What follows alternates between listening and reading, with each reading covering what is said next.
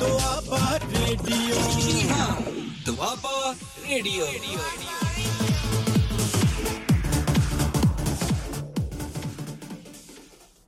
ਹਾਂਜੀ ਸਤਿ ਸ਼੍ਰੀ ਅਕਾਲ ਦੋਸਤੋ ਪ੍ਰੋਗਰਾਮ ਦੇਸ਼ ਦੁਆਬਾ ਲੈ ਕੇ ਮੈਂ ਸਮਰਜੀਤ ਸਿੰਘ ਸ਼ਮੀ ਤੁਹਾਡੀ ਸੇਵਾ 'ਚ ਹਾਜ਼ਰ ਹਾਂ ਤੁਸੀਂ ਸੁਣ ਰਹੇ ਹੋ ਦੁਆਬਾ ਰੇਡੀਓ ਤੁਹਾਡੀ ਆਪਣੀ ਆਵਾਜ਼ ਦੁਆਬਾ ਰੇਡੀਓ ਦੁਆਬਾ ਰੇਡੀਓ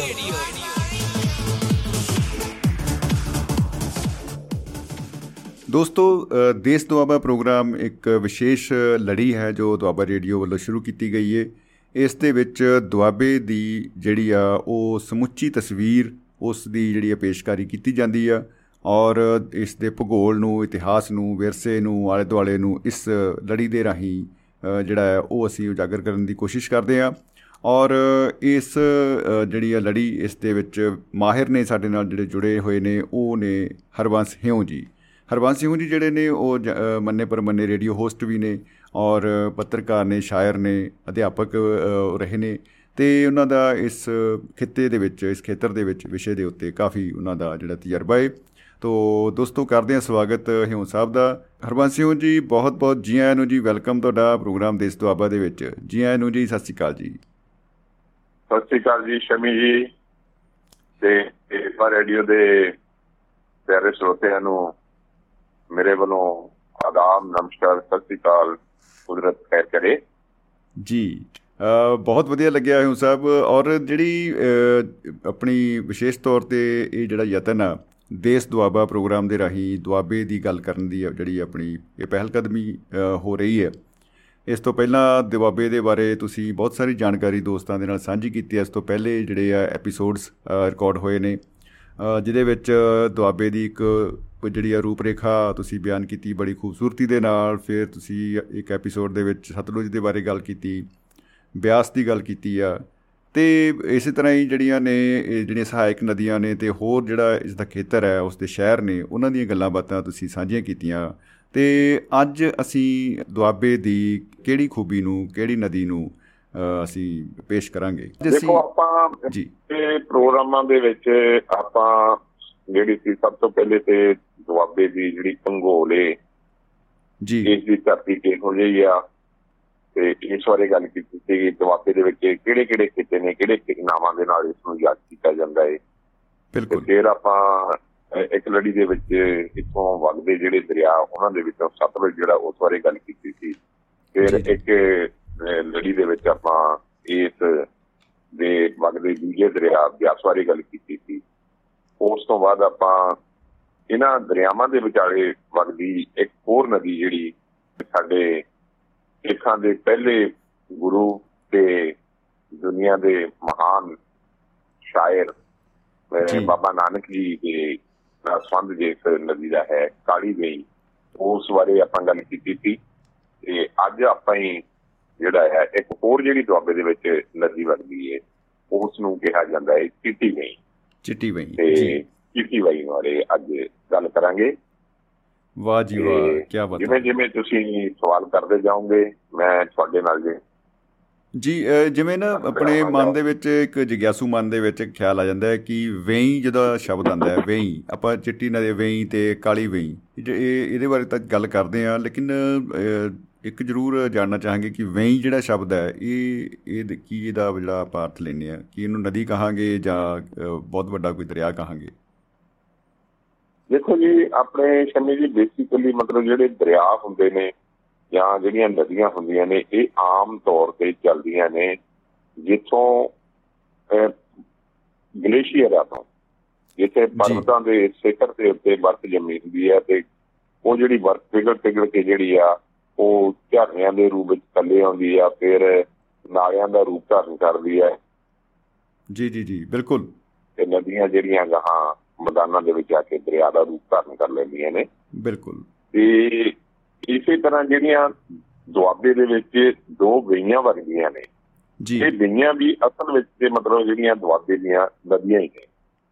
ਨਦੀਆਂ ਇਹ ਇਹਨਾਂ ਨੂੰ ਗਈ ਕਿਉਂ ਕਿਹਾ ਜਾਂਦਾ? ਉਹਦਾ ਕਾਰਨ ਕੀ ਹੈ ਵੀ ਨੰਬਰ 1 ਤਾਂ ਇਹ ਮਤਲਬ ਜਿਹੜਾ ਆ ਇਹ ਇਹੋ ਜਿਹੇ ਜਿਹੜੇ ਪਰਬਤ ਨੇ ਜਿਨ੍ਹਾਂ ਦੀਆਂ ਸ਼ੇਖਾਂ ਦੇ ਉੱਤੇ ਬਰਫ਼ ਹੁੰਦੀ ਆ ਉੱਥੋਂ ਨਹੀਂ ਆਉਂਦੀਆਂ ਜਾਣੀ ਇਹਨਾਂ ਦਾ ਉਸ ਉੱਪਰਲੇ ਬਰਫੀਲੇ ਚੋਟੀਆਂ ਨਾਲ ਸੰਬੰਧ ਨਹੀਂ ਕੋਈ।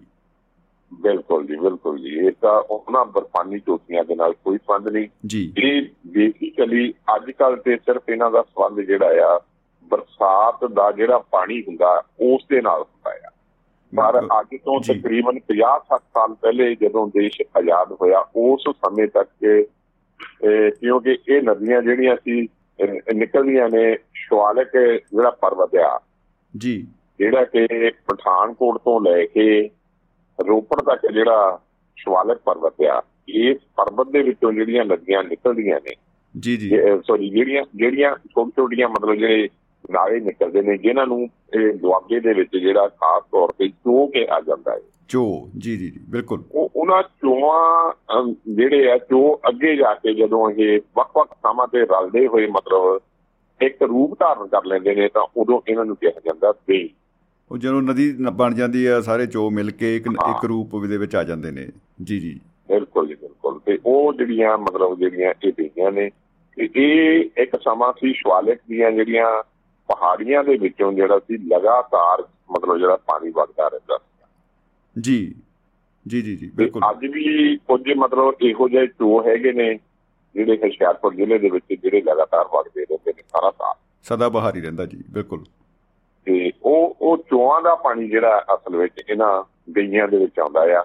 ਜੀ ਤੇ ਜਿਹੜੇ ਇਸ ਜਿਹੜੇ ਕਹ ਲਈਏ ਵੀ ਦੂਸਰੇ ਤੋਂ ਚੱਲ ਕੇ ਮਕੇਰੀਆਂ ਤੋਂ ਚੱਲ ਕੇ ਜੀ। ਕਿ ਜਿੱਥੇ ਸਤਲੁਜ ਦਰਿਆ ਆਉਂਦਾ ਮਕੇਰੀਆਂ ਤੋਂ ਉਧਰੋਂ ਚੱਲ ਕੇ ਜੀ। ਤਕਰੀਬਨ ਜਿਹੜਾ ਆ ਕਹਿ ਲਈਏ ਵੀ ਇਹ ਸਾਰੇ ਦਾ ਸਾਰਾ ਦਸੂਆ ਤਹਿਸੀਲ ਜਿਹੜੀ ਆ ਸਾਰੀ ਜੀ। ਮਕੇਰੀਆਂ ਦਸੂਆ ਤੇ ਕੁਝ ਇਲਾਕਾ ਹੁਸ਼ਿਆਰਪੁਰ ਦਾ ਮਤਲਬ ਜਿਹੜਾ ਆ ਉਸ ਦੇ ਸਾਰੇ ਚੋ ਜਿਹੜੇ ਆ ਉਹ ਕਹਿੰਦੇ ਆ ਕਾਲੀ ਨੀਂਦ ਉਹ ਕਾਲੀ ਵੇਈ ਦੇ ਵਿੱਚ। ਜੀ ਬਿਲਕੁਲ। ਕਾਲੀ ਨੀਂਦ ਦੇ ਵਿੱਚ ਕਹਿੰਦੇ ਆ। ਜੀ। ਇਹ ਜਿਹੜੇ ਆਪਣੇ ਬਲਾਚੌਰ ਏਰੀਆ ਤੋਂ ਚੱਲ ਕੇ ਇਧਰ ਨੂੰ ਜੀ। ਗੜਸ਼ੰਕਰ ਵਾਲੀ ਸਾਈਡ ਨੂੰ ਤੇ ਹੁਸ਼ਿਆਰਪੁਰ ਦੇ ਤੱਕ ਜਿਹੜੇ ਚੋ ਆ ਉਹ ਸਾਰੇ ਜਿਹੜੇ ਪੈਂਦੇ ਆ। ਚਿੱਟੀ ਵੇਈ ਚਿੱਟੀ ਵੇਈ ਚ। ਜੀ ਤੋਂ ਵੀ ਚਿੱਟੀ ਵੇਈ ਦੀ ਕਾਫੀ ਉਤਸੁਕਤਾ ਜਿਹੜੀ ਵੱਧ ਗਈ ਹੈ ਬਹੁਤ ਹੀ ਜਾਣਕਾਰੀ ਭਰਪੂਰ ਜਿਹੜੀ ਗੱਲਬਾਤ ਆ ਉਹ ਲੱਗ ਰਹੀ ਹੈ ਮੈਨੂੰ ਲੱਗਦਾ ਦੋਸਤ ਪਸੰਦ ਕਰ ਰਹੇ ਹੋਣਗੇ। ਤੋਂ ਚਿੱਟੀ ਵੇਈ ਦਾ ਜਿਹੜਾ ਇਹ ਆਪਾਂ ਦੇਖੀਏ ਤੇ ਸਫ਼ਰ ਸ਼ੁਰੂ ਕਿੱਥੋਂ ਹੁੰਦਾ ਹੈ ਤੇ ਕਿੱਥੇ ਤੱਕ ਜਾਂਦੀ ਹੈ? ਪਿਆਰੇ ਸਰੋਤਿਓ ਇਹ ਜਿਹੜੀ ਚਿੱਟੀ ਵੇਈ ਆ ਇਹ ਜਿਹੜੇ ਚੋ ਅਨੰਦਪੁਰ ਸਾਹਿਬ ਨੂੰ ਜਿਹੜੀ ਗੜਸ਼ੰਕਰ ਤੋਂ ਸੜਕ ਜਾਂਦੀ ਹੈ ਇਸ ਸਾਈਡ ਤੋਂ ਇਸ ਪਾਸਿਓਂ ਜਿਹੜੇ ਚੋ ਨਵਾਂ ਸ਼ਹਿਰ ਸਾਈਡ ਨੂੰ ਮਤਲਬ ਉਤਰਦੇ ਨੇ ਜੀ।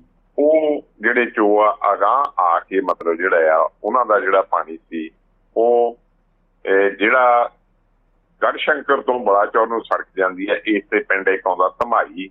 ਧਮਾਈ। ਤੇ ਧਮਾਈ ਤੋਂ ਮਤਲਬ ਜਿਹੜਾ ਸੀ ਇਹ ਸਿੰਬੜੀ ਨੂੰ ਜਾਂਦੇ ਸੀਗੇ। ਸਿੰਬੜੀ ਤੋਂ ਗਾਹਾਂ ਮਤਲਬ ਜਿਹੜੀ ਇਸ ਵੇਲੇ ਸਾਡੇ ਕਹਿ ਲਈਏ ਬਿਸਤ ਦੁਆਬ ਨਹਿਰ ਆ। ਜੀ। ਇਸ ਨਹਿਰ ਦੇ ਹੇਠ ਦੀ ਲੰਘ ਕੇ ਹੁਣ ਜਿਹੜਾ ਆ ਇਹ ਅੱਗੇ ਜਿਹੜਾ ਆ ਟੂਲਪੁਰ ਤੇ ਦੁਰਗਾਪੁਰ ਦੇ ਕੋਲ ਦੀ ਹੋ ਕੇ ਜਿਹੜੀ ਆ ਨਵਾਂ ਸ਼ਹਿਰ ਆ ਜਾਂਦੀ ਏ। ਜੀ।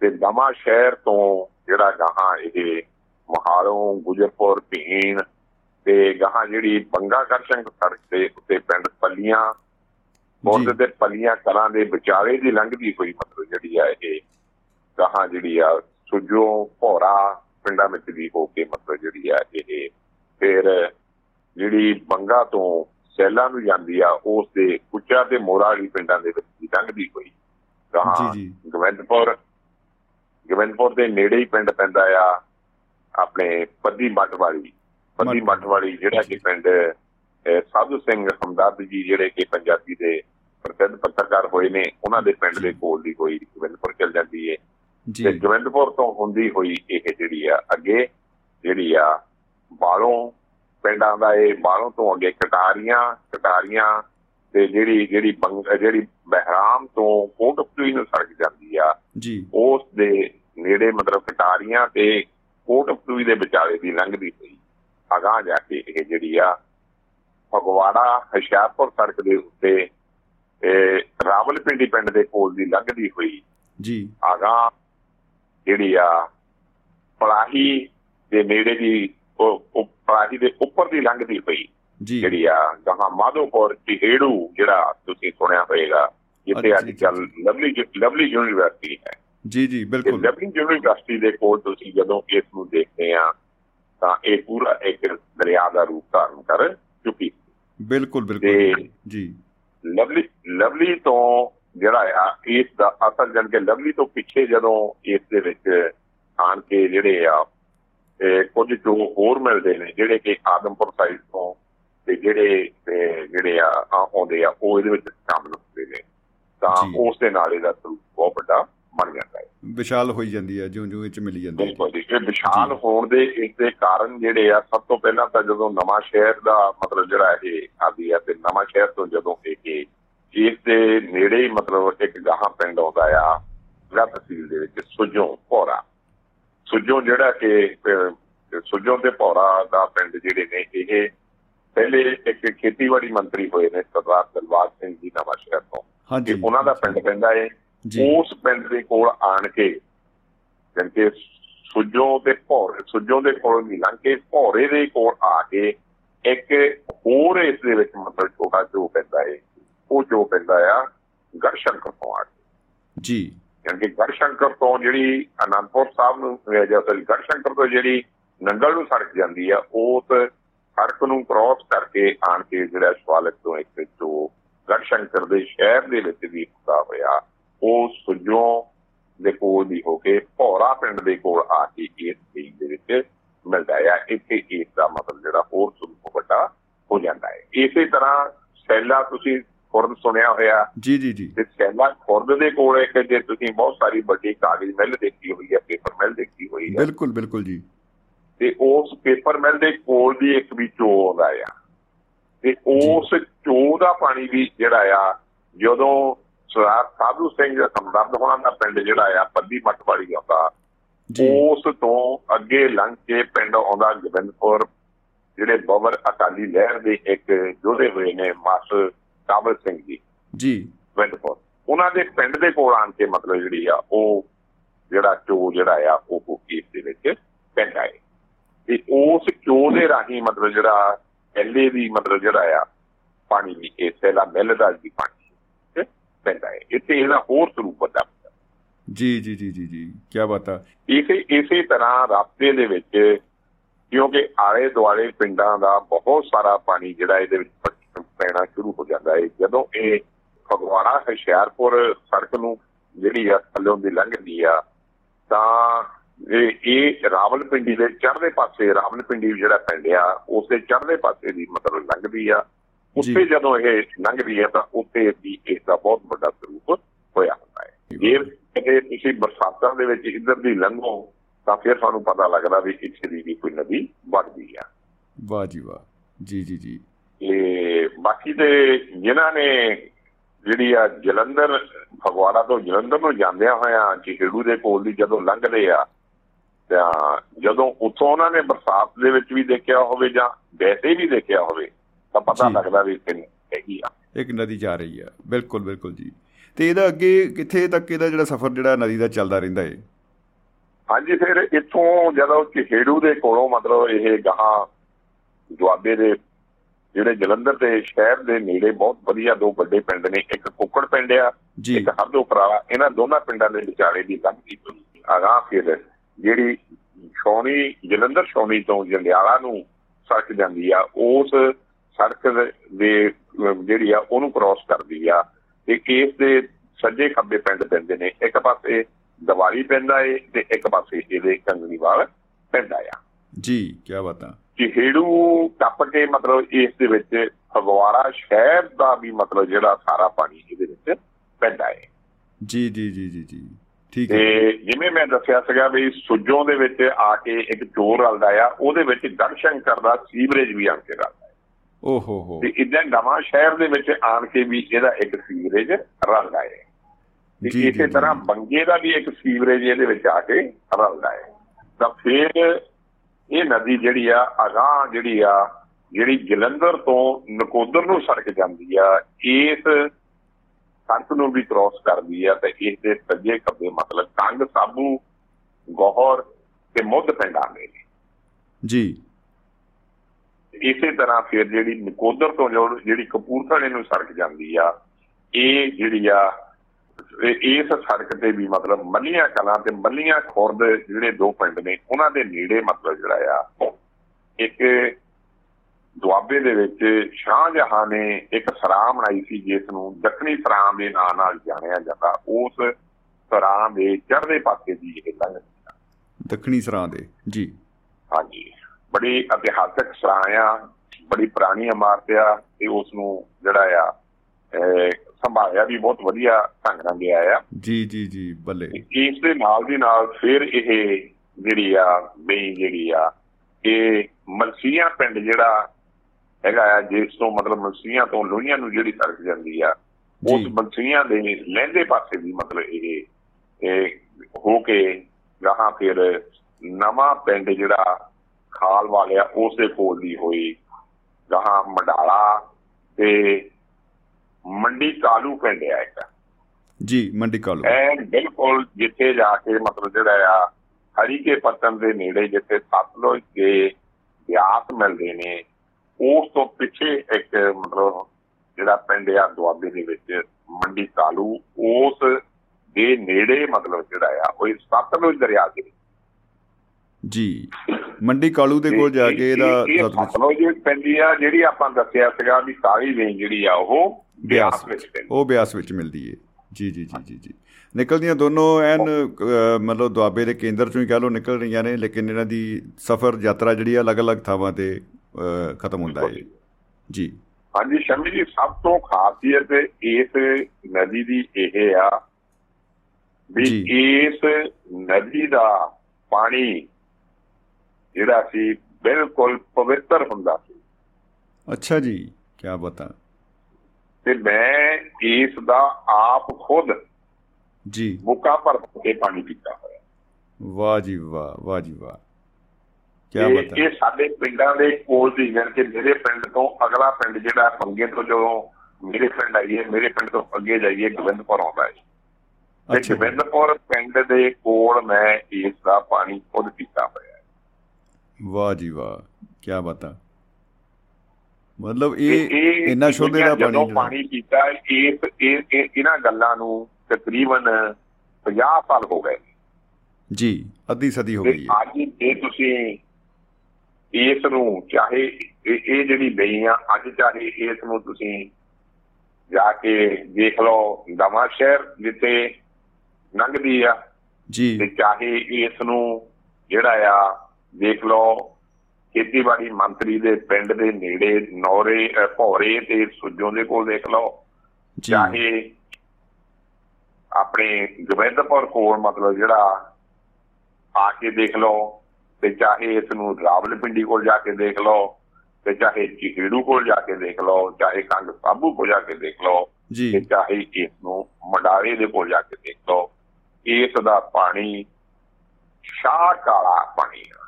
ਓ ਹੋ ਹੋ। ਹੋ ਤੇ ਤੁਸੀਂ ਉਸ ਜੀ। ਪਾਣੀ ਦੇ ਕੋਲ ਖੜ ਨਹੀਂ ਸਕਦੇ। ਓ ਹੋ ਹੋ ਹੋ। ਇਹ ਇੱਕ ਤਰ੍ਹਾਂ ਦਾ ਨਦੀ ਦਾ ਕਤਲ ਕਰ ਦਿੱਤਾ ਗਿਆ ਹੈ। ਬਿਲਕੁਲ ਜੀ। ਇੱਕ ਤੇ ਕੁਦਰਤ ਦੇ ਵਿੱਚ ਕੁਦਰਤ ਵੱਲੋਂ ਜਾਣੀ ਕਿ ਪਹਾੜਾਂ ਦਾ ਰਿਸ ਰਿਸ ਕੇ ਪਾਣੀ ਆਉਂਦਾ ਸੀ। ਜੀ। ਜਾਣੀ ਕਿ ਜਦੋਂ ਪਹਾੜਾਂ ਦੇ ਉੱਤੇ ਪੂਰੇ ਜੰਗਲ ਸੀਗੇ ਕੰਢੀ ਦੇ ਵਿੱਚ ਪੂਰਾ ਜੰਗਲ ਸੀਗਾ ਪਹਾੜਾਂ ਦੇ ਵਿੱਚ ਪਾਣੀ ਰਸਦਾਰ ਪਾਣੀ ਜਿਹੜਾ ਬਰਸਾਤਾਂ ਦਾ ਪਾਣੀ ਵਿੱਚ ਜਾਂਦਾ ਰਹਿੰਦਾ ਸੀ। ਤੇ ਸਾਰਾ ਸਾਲ। ਉਹ ਜਿਹੜੇ ਚੋ ਵਗਦੇ ਰਹਿੰਦੇ ਸੀ ਤੇ ਉਹੀ ਪਾਣੀ ਜਿਹੜਾ ਸੀ ਇਹਨਾਂ ਬੇਈਆਂ ਦੇ ਵਿੱਚ ਆਉਂਦਾ ਸੀ ਚਾਹੇ ਉਹ ਕਾਲੀ ਵੇਈ ਸੀ ਤੇ ਚਾਹੇ ਚਿੱਟੀ ਵੇਈ ਸੀ। ਜੀ ਜੀ ਜੀ ਜੀ। ਬਿਲਕੁਲ ਬਿਲਕੁਲ ਬਿਲਕੁਲ। ਜਿਵੇਂ ਜਿਵੇਂ ਮਨੁੱਖ ਵਿਕਾਸ ਕਰਦਾ ਗਿਆ ਉਹ ਜੰਗਲਾਂ ਦਾ ਨਾਸ਼ ਕਰਦਾ ਗਿਆ। ਜੀ। ਜ਼ਮੀਨ ਤੋਂ ਜੰਗਲ ਖਤਮ ਕਰਦਾ ਗਿਆ ਪਹਾੜਾਂ ਤੋਂ ਜੰਗਲ ਖਤਮ ਕਰਦਾ ਗਿਆ ਤੇ ਉਸ ਦੇ ਨਾਲ ਦੀ ਨਾਲ ਜਿਹੜਾ ਆ ਉਹ ਪਾਣੀ ਵੀ ਖਤਮ ਹੁੰਦਾ ਗਿਆ। ਤੇ ਹੁਣ ਇਹ ਨਦੀ ਜਿਹੜੀ ਆ ਸਿਰਫ ਬਰਸਾਤੀ ਨਾਲਾ ਰਹਿ ਗਈ ਆ। ਓ ਹੋ ਹੋ ਹੋ। ਤੇ ਬਰਸਾਤੀ ਨਾਲਾ ਦੇ ਨਾਲੋਂ ਜਿਹੜਾ ਆ ਹੁਣ ਹੋਰ ਵੀ ਕਹੀਏ ਕਿਉਂਕਿ ਇਸ ਦੇ ਵਿੱਚ ਨਵਾਂ ਸ਼ਹਿਰ ਦਾ ਬੰਗੇ ਦਾ ਜੀ। ਗੜ ਸ਼ੰਕਰ ਦਾ ਸੈਲੇ ਦਾ ਤੇ ਜੀ। ਰਸਤੇ ਚ ਆਉਂਦੇ ਜਿੰਨੇ ਪਿੰਡ ਆ ਜੀ। ਇਹਨਾਂ ਦਾ ਫਗਵਾੜੇ ਦਾ ਜੀ। ਇਹ ਤੋਂ ਬਾਅਦ ਮਤਲਬ ਕਹ ਲਈਏ ਜਲੰਧਰ ਸੌਣੀ ਦਾ ਜਲੰਧਰ ਸ਼ਹਿਰ ਦਾ ਨਕੋਦਰ ਦਾ ਇਹਨਾਂ ਜੀ। ਸਾਰਿਆਂ ਦਾ ਸੀਵਰੇਜ ਇਹਦੇ ਵਿੱਚ ਹੀ ਪੈਂਦਾ ਆ। ਓ ਹੋ ਹੋ ਹੋ ਹੋ ਹੋ। ਇਹ ਤਾਂ ਬਿਲਕੁਲ ਹੀ ਕਹ ਲਓ ਵੀ ਨਰਕ ਵਾਲਾ ਇਹਦਾ ਬਣ ਗਿਆ ਮਾਹੌਲ। ਉਹਦਾ ਕਾਰਨ ਕੀ? ਇਹ ਆਪਾਂ ਨੂੰ ਸਾਰਿਆਂ ਨੂੰ ਪਤਾ ਵੀ ਜਿਹੜੀਆਂ ਮਿਊਨਿਸਪੈਲਿਟੀਆਂ ਆ ਜਾਂ ਕਾਰਪੋਰੇਸ਼ਨਾਂ ਆ ਉਹਨਾਂ ਨੇ ਆਪਣੇ ਜਿਹੜੇ ਆ ਸੀਵਰੇਜ ਨੂੰ ਸਾਫ਼ ਕਰਦੇ ਟ੍ਰੀਟਮੈਂਟ ਪਲਾਂਟ ਤਾਂ ਲਾਏ ਹੋਏ ਆ। ਜੀ। ਉਹ ਚੱਲਦੇ ਕਿੰਨੇ ਗਿਆ ਉਹ ਪਾਣੀ ਨੂੰ ਕਿੰਨਾ ਕੁ ਸਾਫ਼ ਕਰਦੇ ਆ? ਇਹਦੇ ਬਾਰੇ ਆਪਾਂ ਨੂੰ ਕਿਸੇ ਨੂੰ ਕੋਈ ਦੋ ਰਾਮਾ ਨਹੀਂ ਸਾਰਿਆਂ ਨੂੰ ਸਪਸ਼ਟ ਪਤਾ। ਉਹ ਕਹਿ ਲਓ ਵੀ ਇੱਕ ਖਾਨਾ ਪੂਰਤੀ ਵਾਲਾ ਹੀ ਮਾਹੌਲ ਹੋ ਗਿਆ ਫਿਰ ਕਿਉਂਕਿ ਨਦੀ ਦਾ ਆਪਣੀ ਤਸਵੀਰ ਜਿਹੜੀ ਉਹ ਸੱਚ ਜਿਹੜੀ ਉਹ ਪੇਸ਼ ਕਰਦੀ ਹੈ ਨਦੀ ਖੁਦ। ਨਦੀ ਚੀਕ ਚੀਕ ਕੇ ਕਹਿ ਰਹੀ ਹੈ ਕਿ ਮੇਰਾ ਇਹ ਹਾਲ ਹੋ ਚੁੱਕਾ ਹੈ।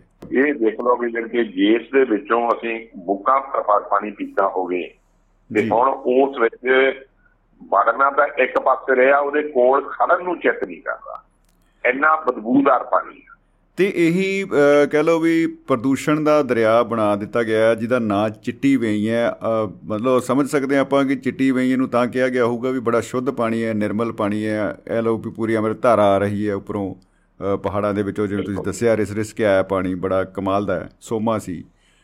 ਠੰਡਾ ਮਿੱਠਾ ਪਾਣੀ ਇਸ ਦਾ ਆ ਰਿਹਾ ਹੈ। ਲੇਕਿਨ ਅੱਜ ਜੋ ਸਾਡੇ ਜਿਹੜਾ ਡਿਵੈਲਪਮੈਂਟ ਆ ਉਹਦਾ ਇੱਕ ਕਹਿ ਲਓ ਵੀ ਕਲੰਕ ਦੀ ਤਰ੍ਹਾਂ ਉਹ ਡਿਵੈਲਪਮੈਂਟ ਇਹਦੇ ਵਿੱਚ ਨਜ਼ਰ ਆ ਰਹੀ ਹੈ। ਕਿਉਂਕਿ ਅਸੀਂ ਉਹਨੂੰ ਅਨਪ੍ਰੋਸੈਸਡ ਪਾਣੀ ਪਾ ਰਹੇ ਆ ਔਰ ਇੱਕ ਵੱਡੀ ਗੱਲ ਹਿਊ ਸਾਹਿਬ ਕਿ ਇਹ ਤਾਂ ਚਲੋ ਪਾਣੀ ਸਾਨੂੰ ਉੱਪਰੋਂ ਦਿਸ ਰਿਹਾ ਕਿ ਇਹਦਾ ਰੰਗ ਇਹੋ ਜਿਹਾ ਹੋ ਗਿਆ ਹੈ ਤੇ ਇਹਦੇ ਵਿੱਚ ਇਹੋ ਜਿਹੀ ਫਾਉਲ ਸਮੈਲ ਆ ਰਹੀ ਹੈ।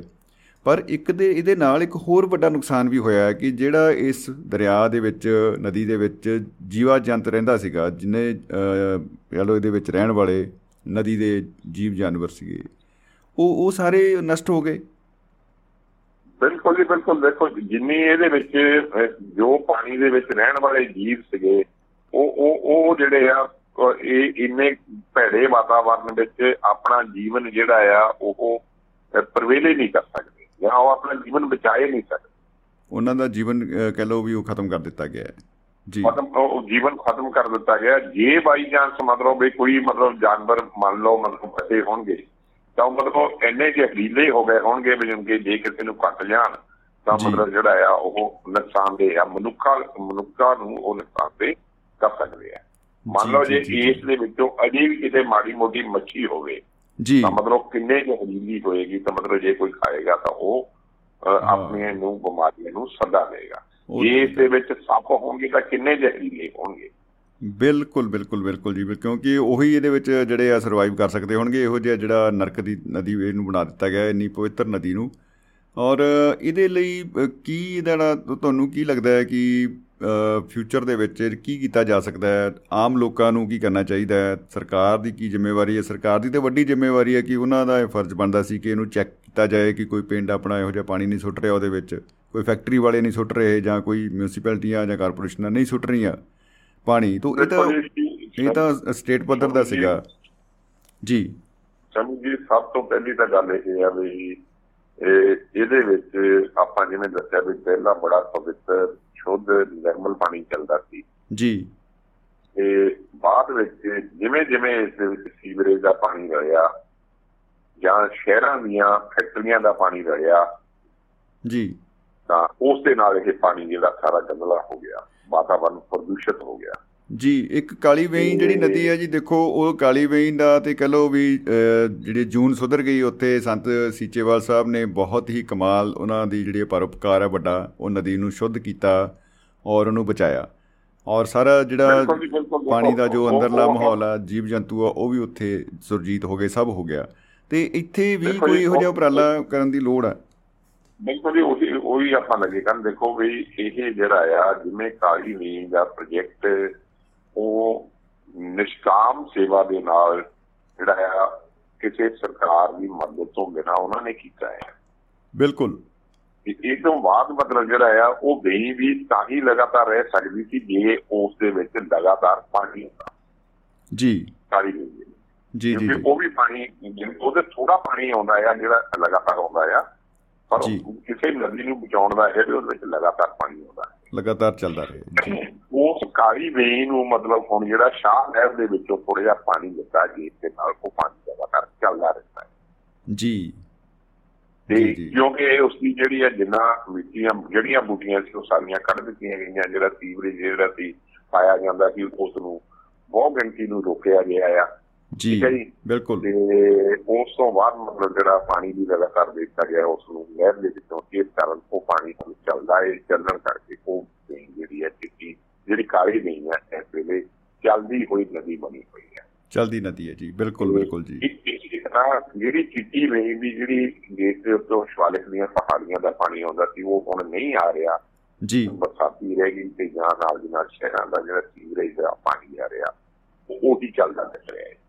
ਜੀ। ਇਸ ਨੂੰ ਸਭ ਤੋਂ ਪਹਿਲਾਂ ਬਚਾਉਣ ਦਾ ਢੰਗ ਇਹ ਆ ਵੀ ਜਿਹੜਾ ਇਹਦੇ ਵਿੱਚ ਜਿੱਥੇ ਜਿੱਥੇ ਸੀਵਰੇਜ ਪੈਂਦਾ ਆ ਉਸ ਸੀਵਰੇਜ ਦੇ ਸਰਕਾਰ ਜਿਹੜੀ ਆ ਟ੍ਰੀਟਮੈਂਟ ਪਲਾਂਟਾਂ ਨੂੰ ਮਤਲਬ ਜਿਹੜਾ ਆ ਐਕੂਰੇਟ ਕਰੇ।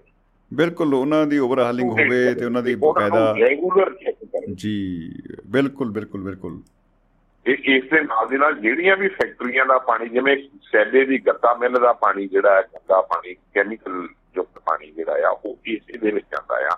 ਉਸ ਦਾ ਟ੍ਰੀਟਮੈਂਟ ਪਲਾਂਟ ਦੀ ਬਾਰ-ਬਾਰ ਜਿਹੜਾ ਚੈੱਕ ਕਰਨਾ ਚਾਹੀਦਾ ਜੇ ਉਹ ਟ੍ਰੀਟਮੈਂਟ ਪਲਾਂਟ ਲਾਉਂਦਾ ਪਾਣੀ ਛੱਡਦਾ ਆ ਜੀ। ਕੈਮੀਕਲ ਪਾਣੀ ਤਾਂ ਉਸ ਤੇ ਰੋਕ ਲਾਉਣੀ ਚਾਹੀਦੀ ਆ। ਬਿਲਕੁਲ ਬਿਲਕੁਲ ਬਿਲਕੁਲ ਜੀ। ਬਿਲਕੁਲ। ਉਹਨਾਂ ਨੂੰ ਉਹਨਾਂ ਨੂੰ ਮਤਲਬ ਜਿਹੜਾ ਆ ਉਹਨਾਂ ਦੇ ਰੋਕਾਂ ਲਾਉਣੀਆਂ ਚਾਹੀਦੀਆਂ ਵੀ ਇਹ ਗੰਦਾ ਪਾਣੀ ਜਿਹੜਾ ਛੱਡਦੇ ਆ ਵੀ ਉਹ ਪਾਣੀ ਨਾ ਛੱਡ ਸਕਣ। ਹਮੇ ਇਸ ਲਈ ਫੈਕਟਰੀ ਵੀ ਬੰਦ ਕਰਨੀ ਹੋਵੇ ਬਿਲਕੁਲ ਬਿਲਕੁਲ ਕਰਨੀ ਬਿਲਕੁਲ। ਚਾਹੀਦੀ ਜੀ ਇਹ ਜੀ ਜੀ ਚਲਾਉਣੀ ਆ ਨਿਯਮਾਂ ਅਨੁਸਾਰ ਸ਼ੁੱਧ ਪਾਣੀ ਕਰਕੇ ਠੀਕ ਪਾਣੀ ਕਰਕੇ ਉਸ ਨੂੰ ਛੱਡਣਾ ਚਾਹੀਦਾ ਹੈ। ਜੀ ਜੀ ਜੀ ਜੀ ਕੋਈ ਸ਼ੱਕ ਨਹੀਂ। ਨੰਬਰ 1 ਦਾ ਸਾਰੇ ਦਾ ਸਾਰਾ ਜਿਹੜਾ ਠੀਕ ਪਾਣੀ ਜਿਹੜਾ ਹੈ ਚਾਹੇ ਪਿੰਡਾਂ ਦਾ ਤੇ ਚਾਹੇ ਸ਼ਹਿਰਾਂ ਦਾ ਚਾਹੇ ਫੈਕਟਰੀਆਂ ਦਾ ਉਹ ਸਾਰਾ ਟ੍ਰੀਟਡ ਪਾਣੀ ਹੈ ਉਹੀ ਆਵੇ ਇਹਦੇ ਵਿੱਚ ਬਿਲਕੁਲ। ਜੀ ਜੀ। ਕਿਉਂਕਿ ਹੁਣ ਪਿੰਡਾਂ ਦਾ ਵੀ ਪਾਣੀ ਬਹੁਤ ਸਾਰਾ ਇਹਦੇ ਵਿੱਚ ਜਾ ਰਿਹਾ ਪਿੰਡਾਂ ਦਾ ਪਿੰਡਾਂ ਦੇ ਵਿੱਚ ਵੀ ਸੀਵਰੇਜ ਤੇ ਜਿਹੜਾ ਆਪਣੇ ਘਰਾਂ ਦੇ ਵਿੱਚ ਜਿਹੜੇ ਟਾਇਲਟ ਬਣਦੀਆਂ ਉਹ ਪਾਣੀ ਜਾ ਰਿਹਾ ਉਹ ਵੀ ਠੀਕ ਹੋਣਾ ਚਾਹੀਦਾ ਕਿਤੇ ਨਾ ਕਿਤੇ ਠੀਕ ਹੋਣਾ ਚਾਹੀਦਾ। ਉਹਦੇ ਵਿੱਚ ਵੀ ਬਕਾਇਦਾ ਉਪਰਾਲੇ ਹੋ ਸਕਦੇ ਆ ਜੀ ਬਿਲਕੁਲ। ਅਗਲਾ ਅਗਲਾ ਇਹ ਹੈ ਵੀ ਜਿਵੇਂ ਕਾਲੀ ਵੇਈ ਨੂੰ ਸ਼ਾਹ ਨਹਿਰ ਦਾ ਪਾਣੀ ਦਿੱਤਾ ਗਿਆ ਇਸ ਵੇਈ ਨੂੰ ਵੀ ਰੈਗੂਲਰ ਪਾਣੀ ਦੇਣਾ ਚਾਹੀਦਾ ਆ।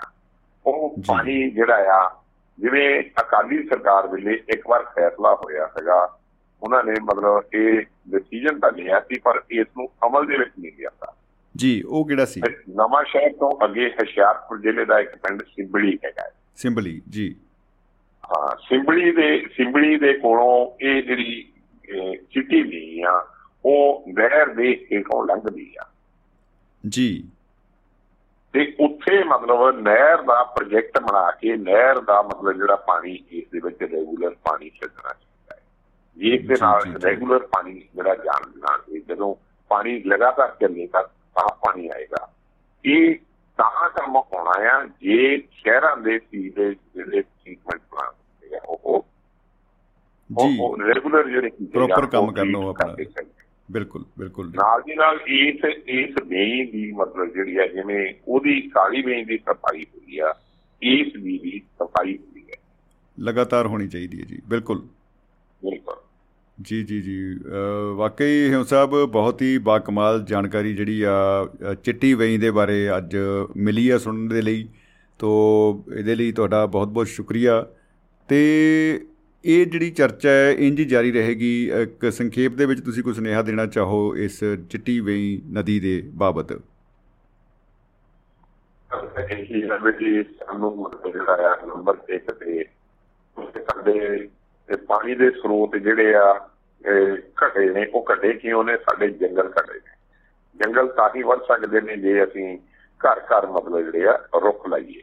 ਜੀ ਨੰਬਰ ਬਿਲਕੁਲ। 1 ਤੇ ਜੇ ਰੁੱਖ ਲਾਵਾਂਗੇ ਤਾਂ ਸਾਡੇ ਜਿਹੜੇ ਧਰਤੀ ਦੇ ਵਿੱਚ ਪਾਣੀ ਜ਼ਿਆਦੇ ਆਏਗਾ। ਜਿਹੜਾ ਧਰਤੀ ਹੇਠੋਂ ਵੀ ਪਾਣੀ ਚੱਲ ਰਿਹਾ ਉਹ ਵੀ ਵਧੇਗਾ। ਤਰ੍ਹਾਂ ਸਾਡੇ ਮਤਲਬ ਜਿਹੜਾ ਦੂਸਰਿਆਂ ਦੇ ਵਿੱਚ ਪਹਾੜਾਂ ਦੇ ਉੱਤੇ ਮਤਲਬ ਜਿਹੜੇ ਪਾਣੀ ਦੇ ਸਰੋਤ ਖੜੇ ਆ ਉੱਥੇ ਵੀ ਮਤਲਬ ਜਿਹੜੇ ਸਰਕਾਰ ਨੂੰ ਜੰਗਲ ਲਾਉਣੇ ਚਾਹੀਦੇ ਆ। ਉੱਥੇ ਵੀ ਪਾਣੀ ਜਿਹੜਾ ਵਧਣਾ ਚਾਹੀਦਾ ਹੈ।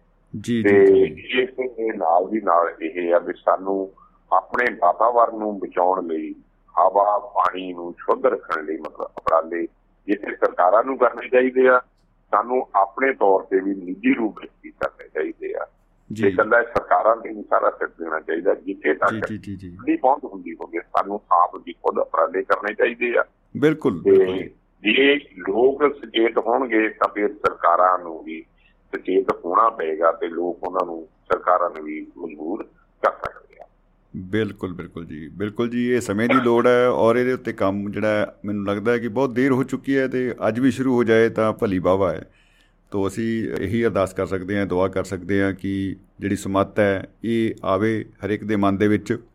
ਕਿ ਆਪਣੇ ਜਿਹੜੇ ਆ ਅ, ਪਵਨ ਗੁਰੂ ਪਾਣੀ ਪਿਤਾ ਇਸ ਨੂੰ ਪਹਿਰਾ ਅਗਰ ਇਸ ਬਾਣੀ ਦੀ ਤੁਕ ਦੇ ਉੱਤੇ ਦਿੱਤਾ ਜਾਏ ਸੰਦੇਸ਼ ਤੇ ਦਿੱਤਾ ਜਾਏ ਪਵਿੱਤਰ ਸੰਦੇਸ਼ ਹੈ ਤੋ ਆਪਣੇ ਦਰਿਆਵਾਂ ਦੀ ਰਾਖੀ ਆਪਣੇ ਦਰਿਆਵਾਂ ਨੂੰ ਬਚਾਉਣਾ ਹੈ ਆਪਣੇ ਦਰਿਆਵਾਂ ਨੂੰ ਜਿਉਂਦਾ ਰੱਖਣਾ ਹੈ ਤੋ ਤਾਂ ਕਿ ਉਹਨਾਂ ਉਹਨਾਂ ਦੇ ਨਾਲ ਹੀ ਜਿਹੜਾ ਹੈ ਉਹ ਸਾਡਾ ਜੀਵਨ ਚੱਕਰ ਜੁੜਿਆ ਹੋਇਆ ਹੈ ਤੋ ਅ, ਇਹ ਲੜੀ ਇਸੇ ਤਰ੍ਹਾਂ ਹੀ ਜਾਰੀ ਰਹੇਗੀ ਤੋ ਅਗਲੇ ਐਪੀਸੋਡ ਦੇ ਵਿੱਚ ਅਸੀਂ ਫੇਰ ਹਾਜ਼ਰ ਹੋਵਾਂਗੇ ਹਰਬੰਸ ਸਿੰਘ ਜੀ ਕੋਲੋਂ ਜਾਣਾਂਗੇ ਦੁਆਬੇ ਦੇ ਹੋਰ ਜਿਹੜੇ ਆ ਪਹਿਲੂ ਉਹਨਾਂ ਦੇ ਉੱਤੇ ਆਪਾਂ ਪਰਤ ਦਰ ਪਰਤ ਕਰਾਂਗੇ ਚਰਚਾ। ਜੀ ਆਪਾਂ ਸਰੋਤਿਆਂ ਨਾਲ ਪਹਿਲਾਂ ਹੀ ਵਾਅਦਾ ਕਰ ਲੈਂਦੇ ਆ ਵੀ ਅਗਲੀ ਲੜੀ ਦੇ ਵਿੱਚ ਆਪਾਂ ਦੁਆਬੇ ਦੇ ਵਿੱਚ ਜਿਹੜੀ ਆ ਇੱਕ ਨਹਿਰ ਕੱਢੀ ਗਈ ਸੀਗੀ ਜਿਸ ਨੂੰ ਕਿਹਾ ਜਾਂਦਾ ਹੈ ਵਿਸ ਦੁਆਬ ਨਹਿਰ ਵਿਸ ਦੁਆਬ ਨਹਿਰ ਬਾਰੇ ਗੱਲਬਾਤ ਕਰਾਂਗੇ। ਜੀ ਕੀ ਬਾਤ ਆ। ਸਸਪੈਂਸ ਜਿਹੜਾ ਹੁਣ ਰਿਹਾ ਵੀ ਕੋਈ ਨਹੀਂ ਤੇ ਸਸਪੈਂਸ ਵੱਧ ਵੀ ਬੜਾ ਗਿਆ ਕਿ ਬਿਸ ਦੁਆਬ ਨਹਿਰ ਜਿਹੜੀ ਆ ਇਹਦੇ ਬਾਰੇ ਚਰਚਾ ਹੋਣ ਵਾਲੀ ਹੈ।